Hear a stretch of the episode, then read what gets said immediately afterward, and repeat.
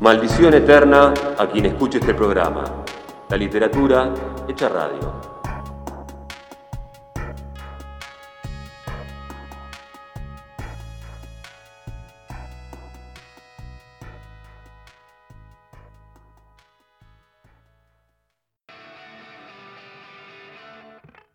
Y bien, mis queridos amigos, momento de entrevista en el número 9, en el Maldición Eterna número 9 por 221 Radio, por la 221 Radio, ¿sí? Les agradecemos que estén ahí escuchando este programa. Momento de entrevista y momento de entrevistar al escritor y guionista mexicano Daniel Krause, autor de una tan cruda como bella novela llamada Tenebra, donde queda descubierto la corrupción, si se quiere, política y económica de las sociedades, sobre todo la mexicana, pero puede, como dijimos, proyectarse al resto. Y también Daniel es guionista de la serie de Luis Miguel que puede verse por Netflix, así que les sugiero que escuchen esta hermosa charla con Daniel Krause. Bueno, comenzamos con una cosa que me llamó la atención como punto de partido ¿no? de Tenebra, que me parece que será algo muy interesante con los dos personajes, ¿no? con Martín y con Julio me pareció ver que son dos personajes que podemos decir desclasados, ¿no? Porque Martín, eh, por una parte, viene eh, de una familia acomodada, ¿no? De una manera que él considera turbia, ¿no? Podríamos decir que no, no le cierra bien el dinero que tenía la familia y que terminó perdiendo, cae, ¿no? Hace un camino de descenso. Y Julio, eh, digo que es desclasado por esta cuestión de que es un origen modesto, de familia trabajadora, que sube casi de la misma manera con esa plata que renegaba Martín, familiar, ¿no? Una plata turbia, si se quiere, ¿no? Pero hay un camino que se cruzan, uno hacia arriba, otro hacia abajo, pero en el que ambos reniegan, sí, pues digo todo desclasado, reniegan de su origen. Cierto, es absolutamente cierto. Yo creo que es una lectura, es una lectura precisa. Eh, y es una de muchísimas diferencias en apariencia, casi vamos a decir, superficiales, pero, pero eh, que son como, rápidas como de distinguir entre los, entre los personajes. Yo desde un inicio quería que, que, los personajes fueran lo más distintos por fuera posibles. Eh, conforme avanzaba la novela, más bien yo fui descubriendo conforme avanzaba en la novela que en el fondo se parecían mucho más de lo que yo pensaba. Que a mí eso es lo que me pareció interesante escribir el libro. El hecho de que conforme avanzaba la novela, estos dos personajes que eran aparentemente tan distintos, en el fondo tenían muchas cosas que los vinculaban. ¿no? Eso que dices es, por supuesto, evidentemente las diferencias físicas que son, son muchas. Y incluso cómo, este, cómo están compuestos sus universos, ¿no? Yo, yo pensaba, por ejemplo, mucho en Martín es un universo mucho más familiar, eh, mientras que el universo de Julio es un universo más profesional. Vemos el, el, el, Martín vemos un drama familiar, mientras que con Julio vemos la relación con el padre, pero sobre todo vemos la relación con los, con los colegas, con el jefe, con la secretaria, con el contador, con el que tiene que pedirle favores, el que lo, el que lo humilla, el que abusa de él, ¿no? De, eso, son, en ese sentido ocurren ámbitos muy diferentes. Y por último, quería que, incluso quería, la verdad, yo que, y está pensado desde, desde de, entrada, el universo de Julio fue un universo muy masculino.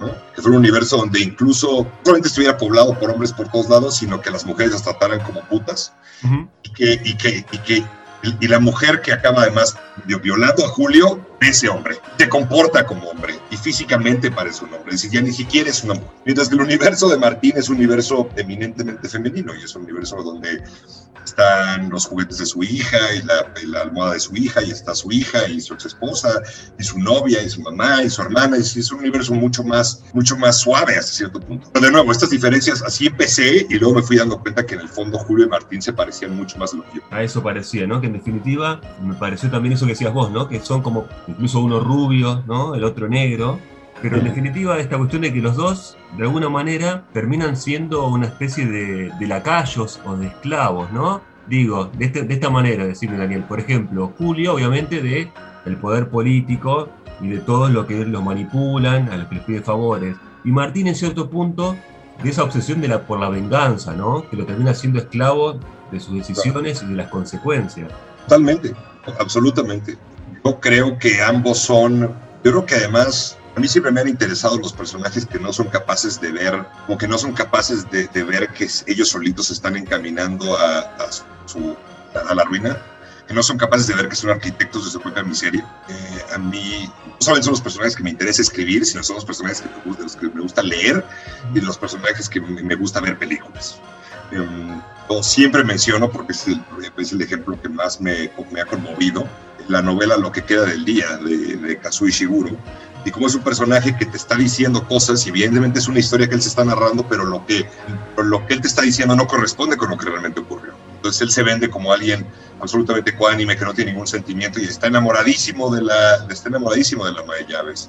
Y te dice sentirse eh, muy orgulloso de haber sido el empleado de este, este lord inglés y en el fondo sabe que, es el, que ser empleado de ese lord inglés le arruinó la vida. Bueno, esto que te digo quería, siempre, siempre he querido recrearlo con mis personajes y con Martín y Julio en específico. Es decir, a mí me importaba mucho que Julio tuviera un poco de eso, es decir, que Julio te dijera, estoy feliz de estar con el senador, ¿no? Estoy encantado de trabajar con él y de las cosas que me pone a hacer, trabajos importantes, ¿no? Y eso lo dice después de ir a arreglar la violación de una, de una pobre chica en Quintana Roo. Evidentemente, yo creo que evidentemente se siente, justo, justo ahí, por cierto, es donde empieza a pensar que quiere un nuevo puesto. ¿Por qué? Él quiere, porque ya no, sí, porque en el fondo se siente tan humillado por lo que hizo que ya no quiere trabajar ahí, pero nunca lo va a admitir. Eh, y con Martín me parece que operan cosas similares. Entonces, en el, regresando a tu pregunta, yo creo que son, son esclavos de sus propias pasiones oscuras, pero no son, no tienen valentía, con la capacidad de verlas con honestidad. Y creo que eso es, la verdad, Flavio, yo creo que eso es muy humano. No sé, yo siento que yo soy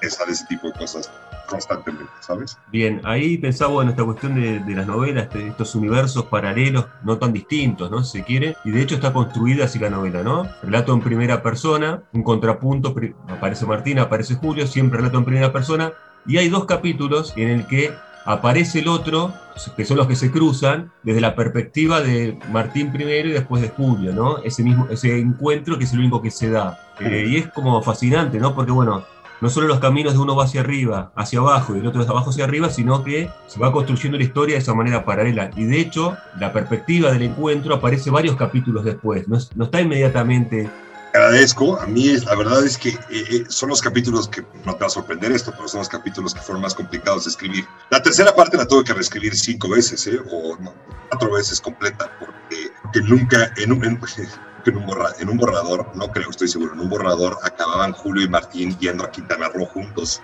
y tenían un accidente en la carretera y entonces este, no, estaban como perdidos a la mitad de la selva y entonces se acababan peleando a golpes y, en fin, eh, eh, tenía también, tenía su cosa divertida, ¿no? Pero, pero vaya, cuando vi con esta forma que era como contar todo lo de Martín y después todo lo de Julio, yo justo porque había escrito esta versión que te platiqué de que se quedaban encerrados en el coche a la mitad de la selva, yo me, dije, no puedo acabar esta novela sin que se conozcan. Se tienen que conocer, se tienen que ver. Y dije, bueno, ¿cómo narro ese encuentro? Y de repente en un momento pensé que ver la perspectiva de los, de los dos. rápidamente escribiendo, el, escribiendo la perspectiva de Martín primero y luego la de Julio, rápidamente me di cuenta que lo importante ahí era que lo que uno decía de manera conciliadora, el otro, sí, precisamente porque son diferentes y viven en un país tan polarizado como el mío, son incapaces de entender las, entender las intenciones del otro. A mí es lo que me parece interesante de esa escena. Entonces, Julio está siendo conciliador y Martín piensa que lo está agrediendo. Martín está diciéndole algo sincero y el otro piensa que Martín está siendo arrogante. Em, eh, y ahí está, para mí, ahí está encapsulada pues el problema central del, central del, del, libro y de los personajes y por qué medio trágicos porque están destinados a darse, la, a darse la madre, como decimos en México, es decir, a destruirse, precisamente porque son incapaces de entender, entender al, al, al, otro. ¿no? Que creo que eso también, de nuevo, la verdad, Flavio, pienso que eso pasa muchísimo, muchísimo. Tenemos conversaciones todo el tiempo y pensamos, este tipo es, este tipo es un arrogante, insufrible, lo odio. ¿no? Y probablemente la otra persona es muy agradable y tiene inseguridades y la está pasando mal en su casa y hacemos como, asumimos cosas. Bien, ahí pensaba un poco, bueno, la novela, ¿no? Más en general, la historia, eh, lo que se ve es en el trasfondo, esta cuestión de la corrupción política, ¿no? Que todo lo toca y lo alcanza, ¿no? A todos los órdenes de la vida, afecta, digamos, esta corrupción política arriba, afecta hasta la esfera más mínima y más baja de la sociedad, ¿no? Lo afecta todo y modifica todo. Aparecen estos políticos sin principios, que todo lo quieren y todo lo pueden y son capaces de cualquier cosa. Los periodistas comprados o perseguidos, ¿no? Acosados por ese poder, empresarios favorecidos y empresarios arruinados, ¿no? Eh, me gusta mucho tu lectura creo que además, es el común denominador, lo acabas de decir, es que los que acaban de pie en la novela, los que acaban bien parados, no de pie, los que acaban bien, bien parados son los que logran alinearse con el poderoso. Es decir, la novela no lo dice, pero la novela sí lo dice. Catalino Barrientos es el que publica la nota sobre la muerte de, de, de, Beatriz. Y Catalino va a seguir teniendo trabajo, a Catalino le va a ir súper bien. Beatriz es la que está muerta, ¿no? Eh, el papá de Martín es el que está arruinado en Cozumel, este, alcohólico y poniéndose la ropa que se ponía en el 88, mientras que los empresarios que, que han trabajado con, con, con, Luna seguirán haciendo dinero y vendrá, y vendrá el cambio de partido y en vez de que, de que esté el PRI en el poder estará López Obrador, que está ahora de presidente, por las cosas van a ser iguales. Diferentes en algunas cosas, pero básicamente idénticas. Eh, y nada más es como una especie como de ciclo, como de, este, como de espiral, ¿no? El, el, el, círculo vicioso del cual no se puede salir. A mí me interesaba mucho que la novela diera a entender esto que te digo al final, ¿no? Es decir, una especie como de ciclo interminable, porque ese que así es en mi país. Esa es la impresión que uno tiene. Pasan los sexenios, pasan los sexenios, y la sensación más bien es de un deterioro como constante, ¿no? No, no, o sea, vaya, no sé cómo ser Argentina, no, no, yo, yo de repente vaya de lo que, de lo que, de lo que leo. Argentina también parece eso, o parece, o parece como que de repente, bueno, las cosas van a ser un poquito ya... Exacto. Sí, van un poco mejor ahorita, pero... No. Sí, sí.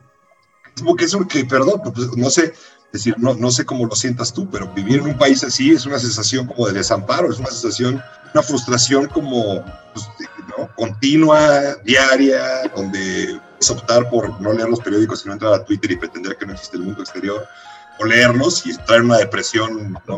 que, que, dura 20 años. Sí, sí, el desamparo es total, como decías, ¿no? Y constante. Sí, constante.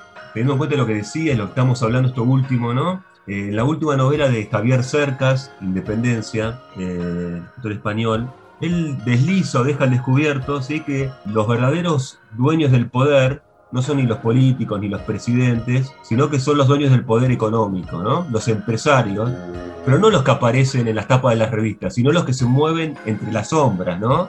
Absolutamente, absolutamente. O las compañías, esos empresarios, o las compañías de esos empresarios que no sabes ni siquiera que les, perteneces en, en, les pertenecen a esos empresarios, no sabes con qué político están en contubernio, este, todo es como opaco. Yo creo, yo creo eso, yo creo eso muchísimo, pero en México los empresarios están subordinados al poder, ¿eh? yo sí creo, es decir, eh, en mi país hubo México hubo que hace un año o algo así, hubo una locura que te voy a intentar explicar, Flavio, porque es, impos es imposible de, de, explicar realmente donde, rápidamente, el, el, presidente López Obrador decidió un día para otro que iba a vender el avión presidencial que usaba el PRI, que era un gasto, de, porque era un lujo que él, como presidente de izquierda, no se podía dar. Eh, y entonces nadie le quiso comprar el avión. Entonces decidió que lo que iba a hacer era como rifar el avión. Uh -huh. Una cosa rarísima. Y y entonces nadie quiso comprar el avión. Entonces lo que le acabó pidiendo es para pagar el costo del avión, acabó pidiendo a los empresarios que le dieran dinero y los empresarios le acaban, él acabó forzando a los empresarios más poderosos del país, incluido a Carlos Slim, que le dieran cantidades exorbitantes de dinero, que es una extorsión, como por donde, por donde se le mire es una extorsión. Yo sí creo que, que en México todavía los empresarios, por más poderosos que sean, mm dependen del cobijo del gobierno. El gobierno tiene, tiene armas para, para destruirlos de 150 diferentes maneras. ¿no? Les, a, a, la televisora le quita la concesión. Este, yo que sé, hay miles de maneras en la que en, la que en México los políticos pueden arruinar, arruinar a las empresas. Hay después ahí algo que cruza una frase, ¿sí? que aparece en la, en la novela, y de alguna manera la cruza toda, ¿no? Y sobre todo cruza a los personajes, me parece que es esta cuestión que dice, la mejoría individual es el único camino ético para el desarrollo de una mejor sociedad, ¿no? Como el axioma, o por lo menos algo que cruza a los dos personajes, ¿no? Sí, pues y es lo más, a mí, perdón, eso encapsula como el siglo XXI, ¿no? O sea, no, no, no, no sé, no sé qué opinas tú, pero pues yo, uh -huh. yo veo cosas de superación personal. La superación personal, en general, eh, siempre es como, Ay, esta es la manera que puedes, este, yo qué sé, responder todos tus correos electrónicos en 10 minutos, tener cuatro trabajos, hacer ejercicio, aprender japonés y francés. O sea, siempre la superación personal no, no es ser un mejor padre, ser un mejor hijo, ser un mejor vecino, ser un mejor ciudadano, siempre es ser mejor tú. ¿No? Que yo siento que eso es como, es la ética capitalista llevada como al absurdo, ¿no? Eh, y yo, perdón si soy, eso suena moralista, pero yo no creo que eso de sociedades más saludables. Lo que, lo que hace es, lo crea individuos que todos somos, todos somos unos narcisistas que tienen cuenta de Instagram y de Twitter y de LinkedIn y de TikTok y, y, creemos que todo lo que fotografiamos y decimos vale la pena anunciarlo al público. Y sí, Julio y Martín, a mí Julio es emblemático de esto que estoy diciendo. Vamos a una parte también que me interesó bastante, que es con esto de la construcción, ¿no? había leído por ahí como que querías despegar un poquito de la, pensar la novela como un guion, ¿no? Yo, yo creo que yo trabajo, es mi formación, trabajo como guionista de tele desde hace muchos años, eh, y me parece que algo del oficio del guionista acaba como eh, meando, afectando al oficio del narrador. Afectando no me gusta porque tiene una connotación negativa, ¿no? Le acaba como ayudando en ciertas cosas. Maneras, la, verdad es que me, me, me, preguntan a veces algunas cosas como similares y, y, tiendo como a decir que es deliberado, pero no es, es decir, es como, yo qué sé, si, si, y si eres maratonista, eso te ayuda a jugar mejor básquetbol nada más porque aguantas más tiempo sin cansarte. Lo que te quiero decir es que es, es como un beneficio añadido, pero que no es deliberado, que viene nada más porque tanto tiempo pasas pensando en golpes de, como guionista de televisión, en golpes de trama y, y pensando en cómo distingo la voz de Daniel de la voz de Flavio, cómo distingo, ¿no? Eso acaba de alguna manera como nutriendo favor como narrador, como escritor de, novelas, cuentos. Ahí hablando un poco de esta faceta de, guionista, ¿no?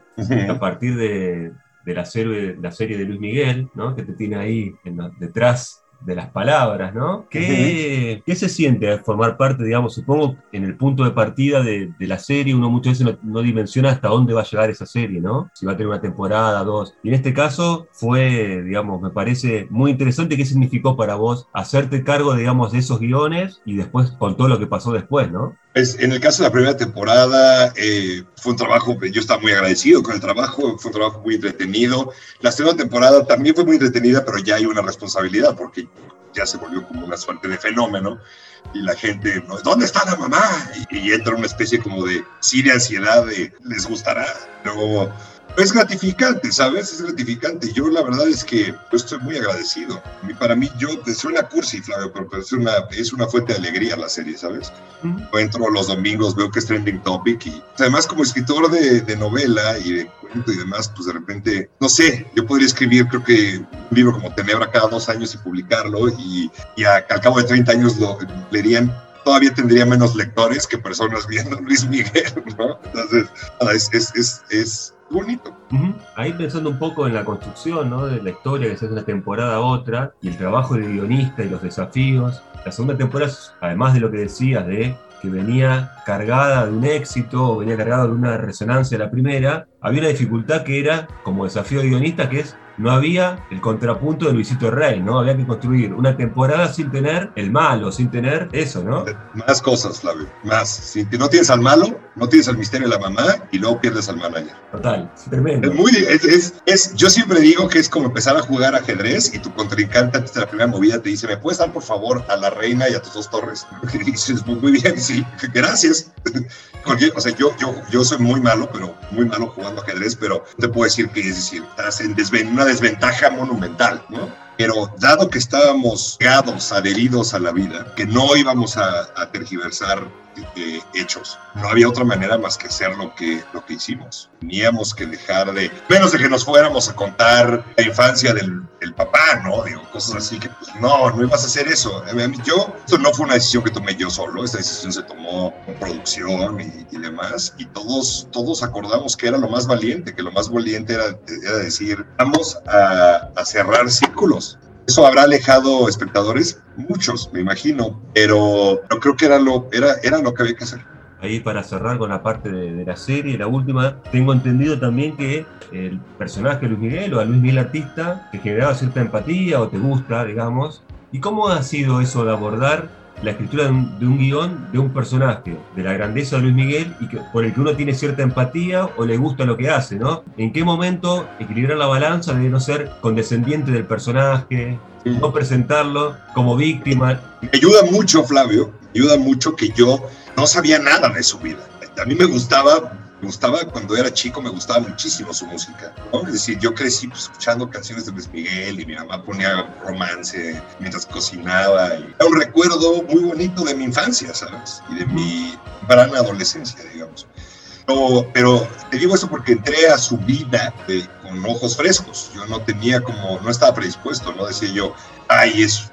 No tenía una opinión, más allá de que era un tipo muy hermético Entonces lo fui descubriendo, eh, lo fui descubriendo eh, conforme lo escribía, pero me hubiera gustado su música, que me ayudó mucho para poder escribirlo a él, porque que no, porque que estaba conectado con él de alguna manera, conectado con, sí, había un, había un vínculo, vamos a ponerlo de otra manera, me importaba el proyecto, ¿sabes? Me importaba, yo estaba yo muy entusiasmado con el proyecto, porque era hablar como, también como reconectarme de manera nostálgica con mi propia infancia. Bien, bueno, Daniel, te hago la última pregunta y no te quito más tiempo, ¿sí? Venga, sí, claro, eh, claro. Y vuelvo a la novela, La Tenebra, y una cosa que marqué cuando la leía, eh, que me gustó mucho, que tiene que ver ¿sí? con un consejo del padre de Martín, ¿no? Esa cuestión que decía eh, que para conocer mejor a una persona, de alguna manera hay que visitarla al atardecer, ¿no? En ese limbo entre el trabajo y la rutina de la noche. Entonces, a partir de eso, que me quedó marcado, digo, si alguien visitara a Daniel en ese momento del atardecer, ¿cómo lo encontraría? Me, encontraría en una suerte como de limbo, porque yo generalmente acabo de trabajar, paso como por siempre, es un, es un momento del día que a mí que me desagrada mucho, Flavio, por cierto, ¿eh? a mí no me gustan los atardeceres y siempre me siento como despertando de una siesta, acabo de trabajar y todavía no quiero, no quiero sentarme a leer, sé que tengo que bañar a mi hija, sé que no me da tiempo, como que verían es una persona que está como, como ansiosa, que todavía está como haciendo la transición entre el trabajo del, del día y la relajación, la relajación de, la, la, noche. Pero me vería como abrir un libro, me vería como abrir un libro y dejarlo, ir con mi hija un 10 minutos y luego irme a comer algo. Eh, me verían ser ansioso. Todavía en movimiento, digamos, no en el estado de desconexión. Exacto, exacto se está, lentamente se está como apagando el motor. Bien, bueno, Daniel, muchísimas gracias por el tiempo y bueno, una vez más felicitaciones por la novela. Gracias a ti, Flavio. Gracias ¿Eh? por, la, por, la, por, la, por la charla, la disfruté mucho.